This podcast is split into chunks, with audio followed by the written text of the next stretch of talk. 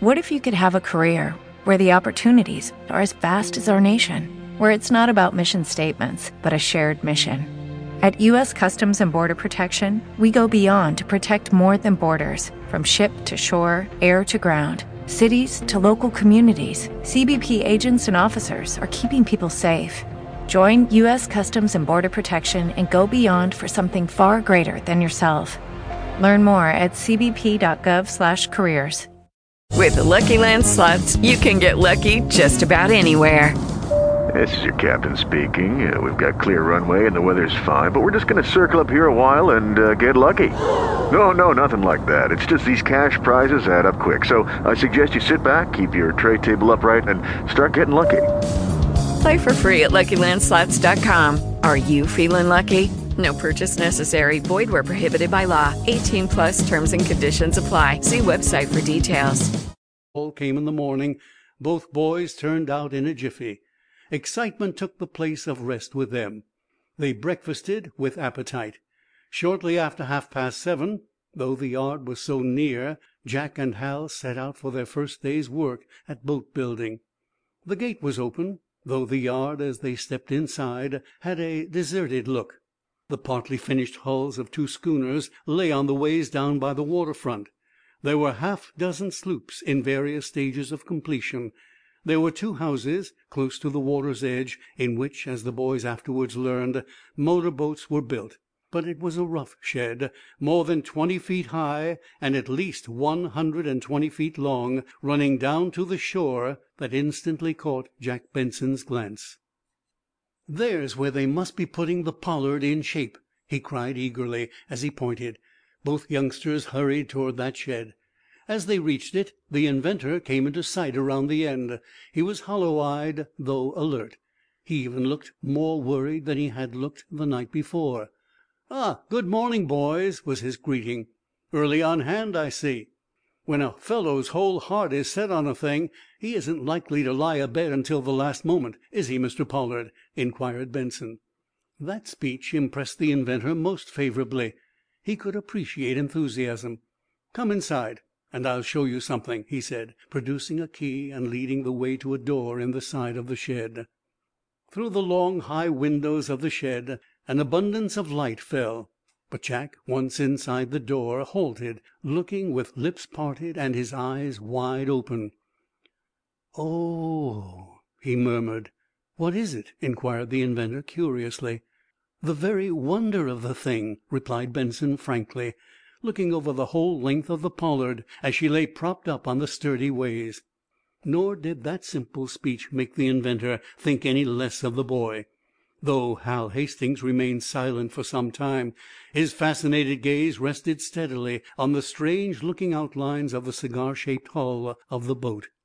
The outer hull was of steel plates, carefully riveted into place.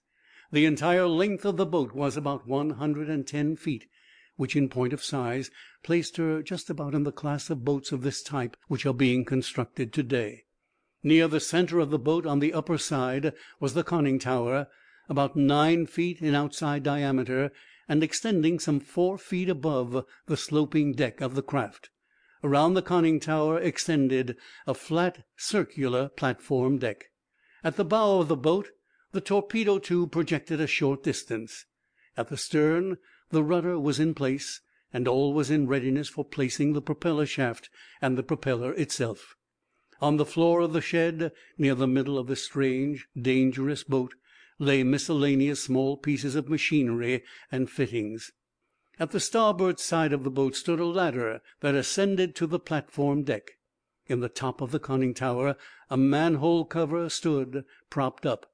It was through this opening that the workmen entered or left the boat. From outside the shed several wires ran in. In dark weather these wires carried the current for electric lights in shed and boat. "I won't ask you aboard until the foreman and other workmen arrive," explained Mr. Pollard. "It'll only be a few minutes to wait." While they were still examining the outer hull and discussing the submarine, Dan Jaggers, in his workman's clothes, reached the open doorway of the shed. One look inside and he halted short. He gathered from the talk he heard that Jack Benson and Hal Hastings were to be added to the "Pollard's" working gang. "Not if I know myself and the foreman, and I think I do," growled the Jaggers youth, backing away unseen. The next of the workmen to arrive was Michael O'Brien, red haired and about twenty eight years of age. He was good humored and talkative, and the two boys took an immediate liking to him. Through the gate of the yard came Joshua Owen, a man of forty five, of medium height, broad shouldered, black haired, and with a frame that spoke of great physical power and endurance. Yet he had restless, rather evil looking eyes. He did not look like the sort of man whom a timid fellow would want for an enemy. "Hold on there, Unc!" greeted Dan Jaggers, motioning his foreman uncle aside. "Say, you know that cheeky young fellow I told ye about the tricky one that played the sneak on me, and gave me this black eye?" "Haven't you met him and paid him back yet?" demanded Mr. Owen. "Hadn't seen him again until just now," complained Dan. "What do you think? Pollard has engaged that fellow and his friend to work on the submarine." "Has, eh? Without speaking to me about it?" demanded Joshua Owen, looking anything but pleased. "Of course you'll let Pollard know that you're foreman, and take on and lay off your own gang," hinted Jaggers. "Now, you leave me alone, Dan, boy, to know what to do," retorted Mr. Owen. Then he stepped on toward the long shed, a very grim look on his face. Going inside the shed the foreman looked the two boys over briefly. "If you young men haven't any business in here," he ordered, "get out and on your way. Work is about to begin here. I'm the foreman." "Oh, Mr. Owen," hailed the inventor, "these are two very bright young chaps, with some experience, that I've engaged to help us out with installing the machinery in the boat."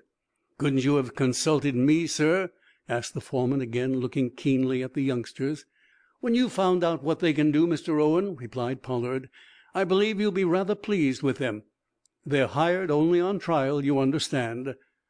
"I can tell whether we want 'em before we start work," grunted the foreman, and with that he began to fire all manner of machine shop questions at both boys. Yet Jack and Hal, paying respectful heed, answered in a way that showed them to be quite well informed about this class of work. "They won't do, Mr. Pollard; won't do at all," announced Foreman Owen, turning to the inventor. "I know their kind.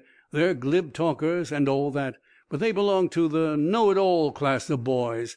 I've had a lot of experience with that kind of 'prentices, and I don't want 'em bothering our work here. So I say, sir, the only thing for you to do is to send them about their business." Foreman Owen spoke as though that settled the matter. Jack Benson and Hal Hastings felt their hopes oozing. "I've told the boys they shall have a chance, Mr. Owen," replied Pollard quietly, and yet in a tone of authority. "So, of course, my word must be kept with them." "But I'm the foreman!" exclaimed Joshua Owen, irritably. "And I'm supposed to " "Exactly," interposed David Pollard. "You're supposed to obey all instructions from your superiors here, and to give your advice when it's wanted. I have much at stake in the success of this boat, and when I find what looks like good material for our working crew I'm going to try out that material." "But I don't want to be bothered with boys like these young fellows," retorted the foreman, angrily. "This is no job for amateurs." "The boys remain until they've been well tried out," retorted Pollard, firmly. "If they can't do our kind of work, then, of course, we'll let them go." "I'll speak to Mr. Farnum about this business," muttered Foreman Owen, turning on his heel. Three other workmen had arrived during this talk. Now, at the order from Owen, all climbed the ladder to the platform deck, thence disappearing through the manhole. Electric lights were turned on inside the hull by the time that Jack and Hal appeared at the manhole opening. Owen looked upward from the floor of the boat to scowl at them. But as Mr. Pollard was right behind them the foreman said nothing at that moment. Last of all came Dan Jaggers. As he caught sight of the two newcomers he shot at them a look full of hate. "I thought ye said these fellows couldn't work here," he muttered to his uncle. "Keep quiet and watch out," whispered Joshua Owen. "They're not going to work here. I'll fix that." CHAPTER III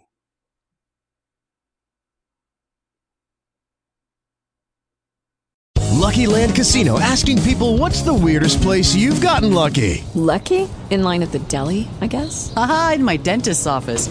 More than once, actually. Do I have to say? Yes, you do. In the car before my kids' PTA meeting. Really? Yes. Excuse me, what's the weirdest place you've gotten lucky? I never win and tell. Well, there you have it. You can get lucky anywhere playing at LuckyLandSlots.com. Play for free right now. Are you feeling lucky? No purchase necessary. Void where prohibited by law. 18 plus. Terms and conditions apply. See website for details.